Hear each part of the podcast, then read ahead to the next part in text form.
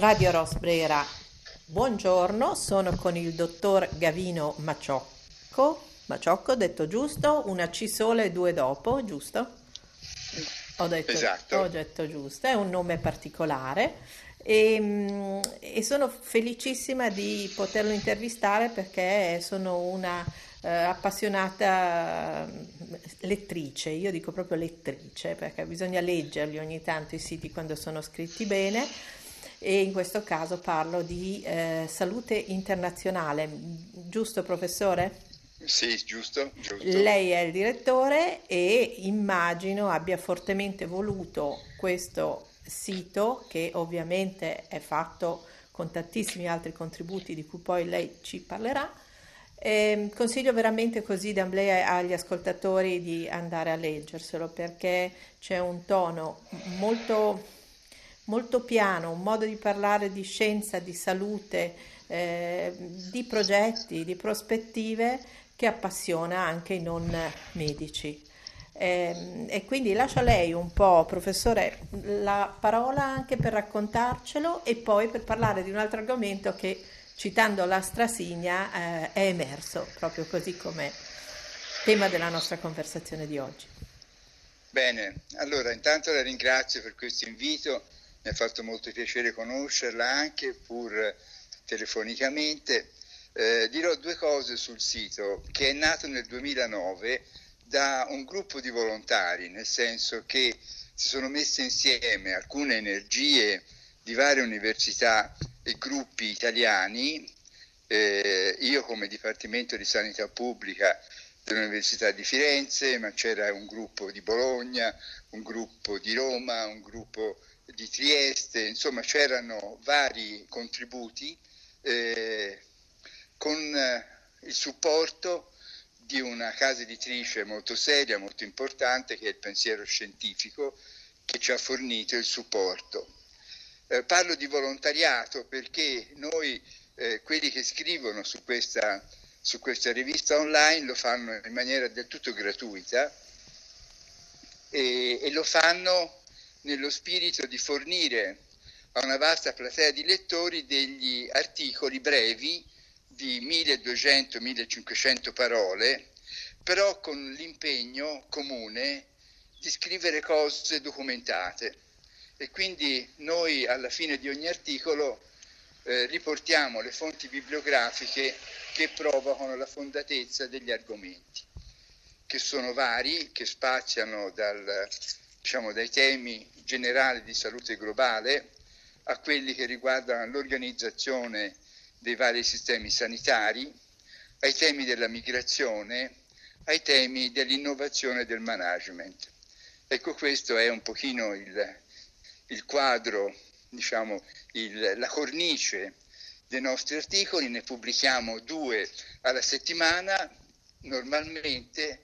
Durante la pandemia ci siamo dovuti concentrare molto su questo tema, certo. E siamo usciti quasi tutti i giorni, soprattutto eh, nello scorso marzo-aprile, eh, quando eh, il tema era ovviamente di una drammaticità assoluta e volevamo far conoscere ai nostri lettori eh, quello che avveniva non soltanto in Italia, ma quello che stava succedendo nel mondo, per rispettare, diciamo, il titolo del della nostra rivista, cioè Salute Internazionale. Quindi abbiamo riportato varie, varie esperienze, varie esperienze da persone che erano sul posto e quindi ci potevano fornire del, diciamo, delle, dei, dei profili, delle situazioni che rispondevano, diciamo, alla, alla realtà. Ecco, questo è il... Purtroppo la pandemia è ben lontana di essersi risolta, così che diciamo l'ottanta novanta per cento dei nostri contributi riguardano ancora la, la covid diciannove, e salvo alcune, alcuni articoli come quello di oggi scritto da Sandro Spinsanti, che invece parla un titolo un po' provocatorio, Sazi da morire, il sì. Caso di una persona che ha chiesto una, una morte diciamo una morte assistita, assistita eh, pur essendo sano, ecco, quindi c'era questa... Sì, ho letto, ho letto.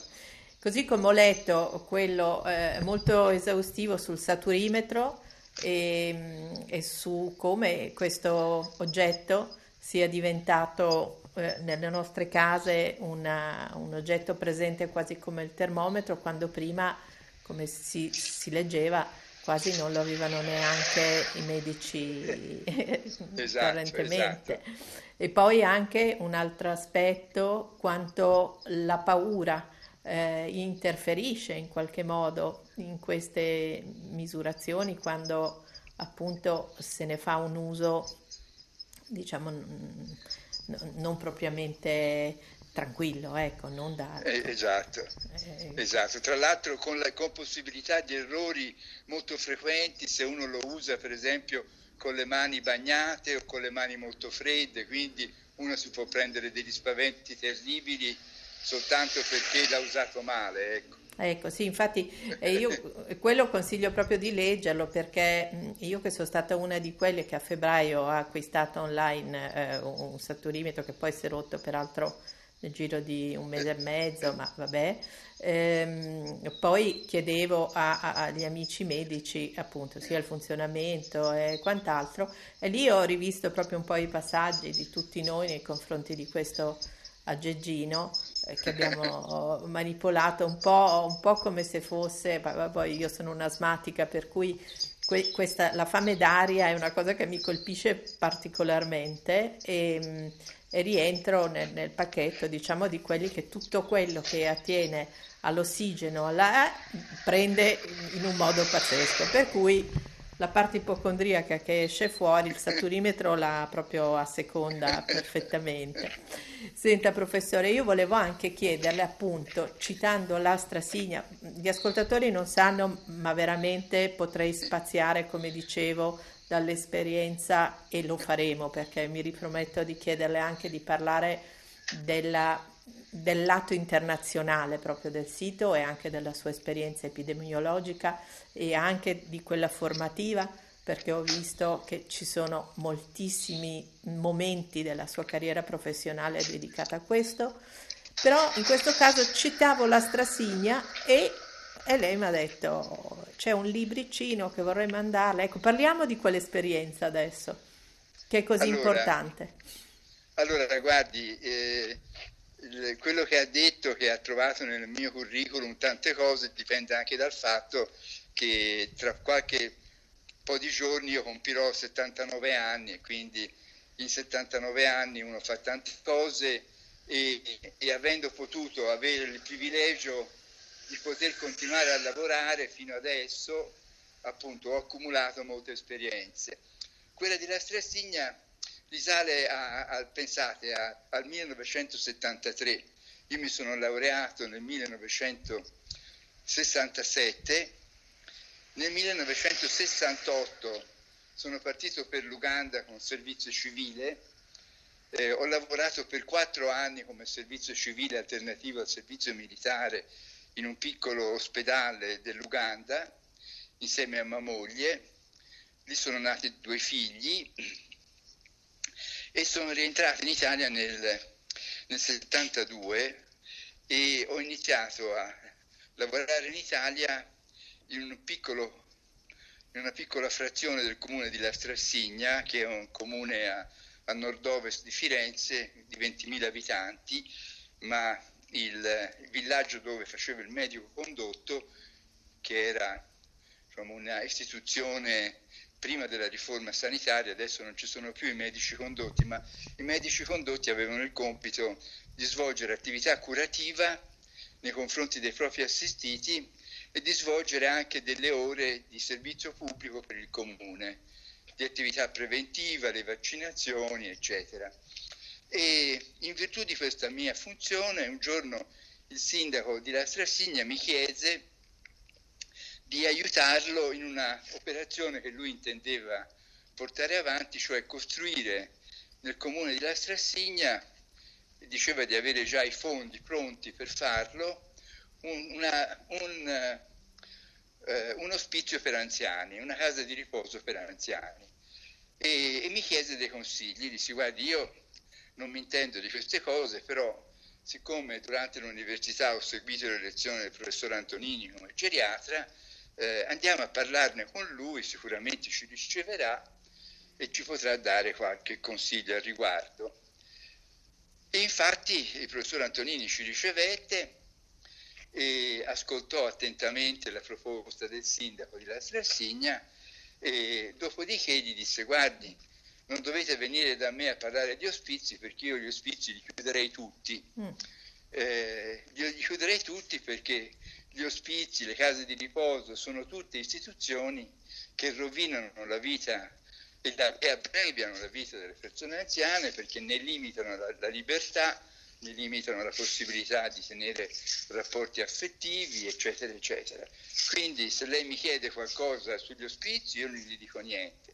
Se però vuol sapere qualcosa di differente dagli ospizi, allora guardi, io siccome a settembre prossimo faccio un giro con i miei specializzanti per vedere proprio delle strutture alternative alle, a, agli ospizi, oggi si chiamano erre esse a, ma allora si chiamavano ospizi, eh, io faccio un giro per la Francia e la Svizzera, se vuole manda il dottor Maciocco a partecipare e, e l'assessore ai servizi sociali a, a visitare queste, queste strutture, da cui potrete anche cogliere degli spunti.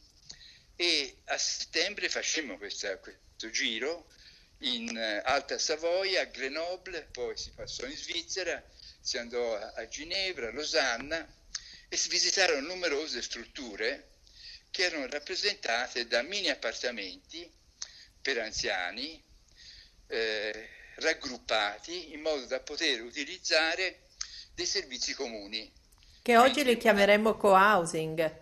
Bravissima, bravissima, si chiamano co-housing, che è un termine in Italia usato soprattutto per i giovani, di giovani sì. per i giovani, esatto, esatto, bravissima.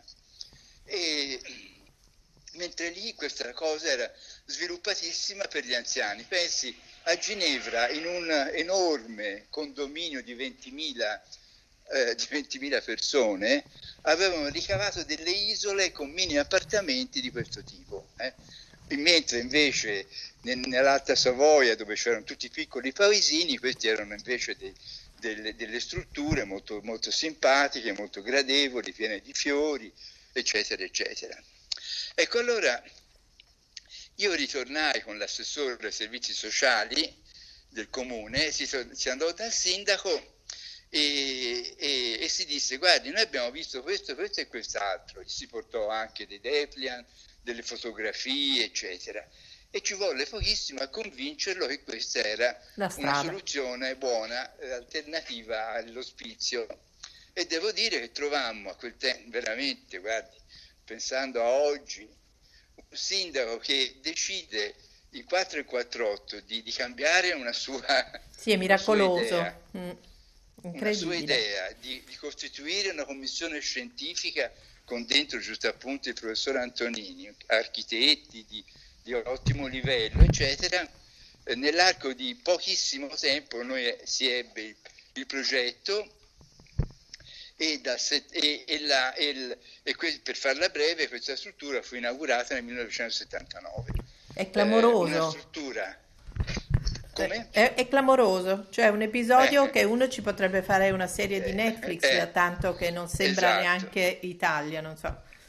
Allora, di che si tratta? Si trattava, si tratta fortunatamente, di una struttura con eh, cinquantacinque mini appartamenti, in parte per singoli, venti metri quadri ciascuno, per, in parte per coppie trentasei metri quadri, adatti a persone eh, eh, anziane, autosufficienti, attenzione perché questo è il tema, cioè autonome, però di, con un'autonomia relativa, nel certo. senso che eh, siccome è una struttura priva di, di, di barriere architettoniche, priva e quindi con una serie di facilitazioni, anche persone che avevano delle limitazioni ci accedevano. Inoltre, se in una coppia c'era un, un, un, uno dei due coniugi o una delle due persone che aveva dei, dei problemi di, di, di, di autonomia e, ed erano risolti dalla, dalla, dal, sussidio, dal supporto del, dell'altro coniuge, anche questo entrava. È un periodo storico particolare, siamo nel millenovecentosettantatré ed erano passati da poco eh, gli anni della grande alluvione del sessantasei, si ricorderà, sì. eh, che toccò, anzi invase Lastra a Signa, perché Lastra a Signa è sul, sul, sul, eh, sull'argine del, del fiume Arno, e quindi l'Arno traboccò, invase il paese, e quindi avevamo moltissimi anziani che vivevano in case danneggiate dall'alluvione, quindi diciamo c'era una fortissima richiesta di, di soluzioni abitative da parte di persone fragili economicamente, familiarmente, eccetera. Per cui entrarono queste persone eh, con un bando del comune, con eh, alcune condizioni, una era quella della residenza nella, del comune, in modo che fossero vicini i propri parenti, Eh, e l'altro appunto che ci fossero delle condizioni di fragilità. Professore, mi viene no. da dire una cosa, ma eh, non ha raccontato una storia ai confini della realtà, ha raccontato una storia che appare riproducibilissima, e anzi io metto anche il dito su un altro aspetto ehm, che in questo periodo ce l'ho particolarmente, diciamo, anche con gli architetti, di categoria di cui faccio parte anche, eh, mi chiedo come mh, queste tematiche, che appunto al centro di studi universitari, so benissimo, università svedesi al nord sono normali, non appartengono invece alle tematiche che vengono sviluppate anche a livello universitario, cioè la progettualità applicata alla, alla terza età, diciamo così, è inesistente, cioè non c'è. È vero, è vero. Eh, e anche questo la, la dice lunga sul fatto che o siamo una specie umana che è convinta di fermarsi all'età che preferisce e che non la riguarda quella successiva, non lo so, oppure veramente anche questo momento pandemico ha, ha messo in evidenza questa sorta di ingenuità mh, Un po', un po' fanciullesca, no? Nei rapporti. Lei è anche geriatra, se non sbaglio, una specializzazione. Sì, sì, sì. Ecco. E questo che, dopodiché io, dopo, anche per riconoscenza al professor Antonini, dissi: "Guardi professore, a questo punto mi specializzo eh. in geriatria." eh. E, e, e com'è possibile adesso, con le sue esperienze, poi, poi guardo il minutaggio e, e dovremo concludere, ma io poi appunto la rinvito a parlare ancora perché, perché ho troppe domande, come dicevo, però con la sua esperienza com'è possibile che questo tema, allora ci sono gli interessi per cui la, la, la vulgata comune vuole che si vogliono fare strutture che rendano, eh, che se ne freghino praticamente degli altri aspetti e che siano fonte di profitto, e quindi si va via così. Eh, non se ne parla perché pensa che non ci riguarda, mh, da faccenda. Come si arriva a essere una società così inadeguata? Dunque, senta, però io devo finire rapidamente come è andata a finire, ah, perché sì? Noi abbiamo detto che la, la, l'accesso era per persone autosufficienti, cioè autonome, perché la struttura non prevedeva un livello di, di supporto a persone chiaramente dipendenti, allettate, eccetera. Allora uno si chiede, allora che succede quando uno... Eh, nell'arco della sua vita, visto che le persone arrivano lì e poi continuano a viverci, possono avere del, dei, dei, dei problemi seri, possono avere un ictus, possono avere un Parkinson, possono avere una malattia che riduce fortemente la loro... Ecco, la cosa, la cosa di cui io veramente sono veramente orgoglioso di avere fatto questa storia, di avere seguito questa storia molto da vicino, anche quando poi ho smesso di fare il medico condotto, ho fatto altre cose, è che il, l'ottanta per cento delle persone, eh, anzi anche qualcosa di più, l'ottantacinque per cento delle persone sono vissute e sono morte dentro il centro sociale. Sì. Alcune sono morte anche fuori de, del, dal centro, gli ultimi giorni della vita in ospedale, però hanno continuato a stare nel centro sociale anche quando non perdevano l'autonomia. È diventata una casa. Perché, e questo perché la struttura era congegnata per, per favorire, uno, l'autoaiuto tra, tra le varie persone all'interno, due per la vicinanza con le famiglie, quindi le famiglie intervenivano e aiutavano, tre, questo è veramente un merito del Comune della Lastra a Signa, hanno sempre investito in questo centro per fare sì che la gestione fosse attenta ai bisogni delle persone, e con solo quattro persone addette all'assistenza hanno risolto i problemi che quotidianamente potevano insorgere nella vita delle persone. Ecco. Il libretto, che è il frutto di una ricerca fatta proprio con l'università, documenta questa storia. E questo, eh, casomai, sì. eh, questo, ne parliamo. Sì, sì, anche perché ecco. appunto di questi modelli, che adesso li chiameremo virtuosi e ci faremo un sacco di convegni, ma eh, accidenti eh, a riprodurli, eh, non sono poi appunto casi così impossibili da, da rintracciare, no? Sul territorio, io immagino. Rispondo, a, eh. rispondo anche alla seconda domanda, perché questi modelli non hanno, sono stati, non hanno, sono stati spunto per altre cose. Guardi, glielo posso dire perché l'ho potuto sperimentare direttamente, perché visto che questa, questa esperienza era stata poi anche finanziata dalla Regione Toscana, a livello della Regione nessuno ha provato a fare una cosa del genere in Toscana, perché gli interessi delle R S A, io le chiamo la lobby sì, delle R S A, sì. una lobby trasversale, eh, bipartisan, Eh, non, ha voluto, non ne ha voluto sapere di queste certo. soluzioni certo. Eh. E di qui anche il disinteresse poi della, della cultura e dell'università, insomma. Certo, ecco. certo, e qui è la, la, la risposta al problema, e questo varrebbe, e questa è la seconda puntata che vorrò impostare con lei se vorrà, varrebbe anche per il discorso che adesso comincia a emergere e che l'ha fatto emergere un medico di cui non ricordo il nome, ma recentemente è stato mh, un po' intervistato perché aveva millecinquecentonovanta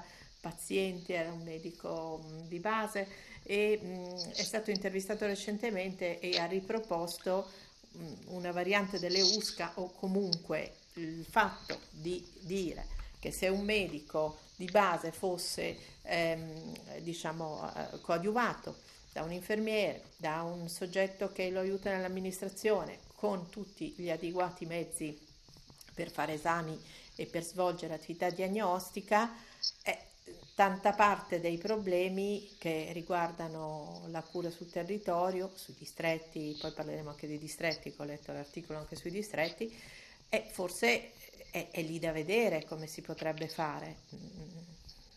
Anche questo è un tema che forse ha portato in evidenza il Covid, ma che chissà voi medici quante volte l'avrete...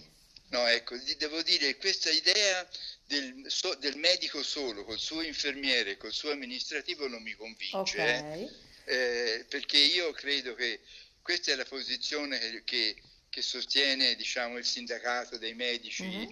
eh, di, di famiglia, di, della, della FIMGE.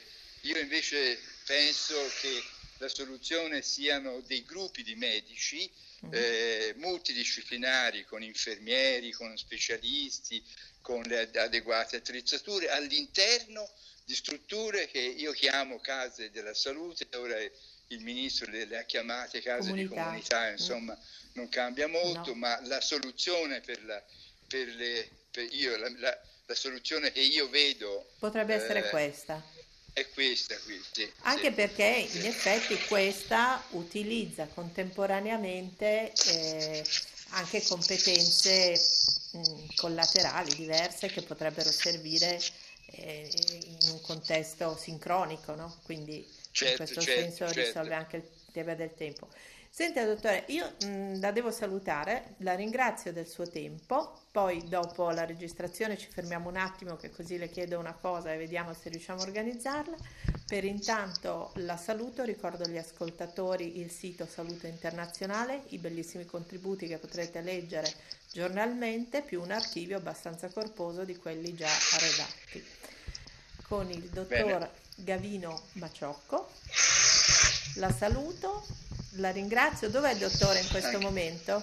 Io sto camminando verso Fiesole, pensi un po'. Eh, infatti sentivo un po' di strada, un po' di rumore e dicevo a- a- adesso lo lascerò libero perché sento no, che... No, ma guardi, io sono le camminate che faccio normalmente tutti i pomeriggi, perché se uno non cammina a questa età è finito. Guardi, anche a un'età un pochino, eh, perché io oggi ho provato, dopo ieri che ho fatto diecimila passi e mi sentivo già un maratoneta, oggi ne ho fatto un po' meno e ho detto, se domani non ripeto io, cioè, sono proprio messa male. Quindi è uno dei modi che consente di misurare anche i propri limiti e le proprie possibilità, quindi ben esercitarsi. Grazie ancora, professore. Bene, grazie a lei e agli ascoltatori. Buonasera. Con Radio Rosbrera, Gavino Maciocco.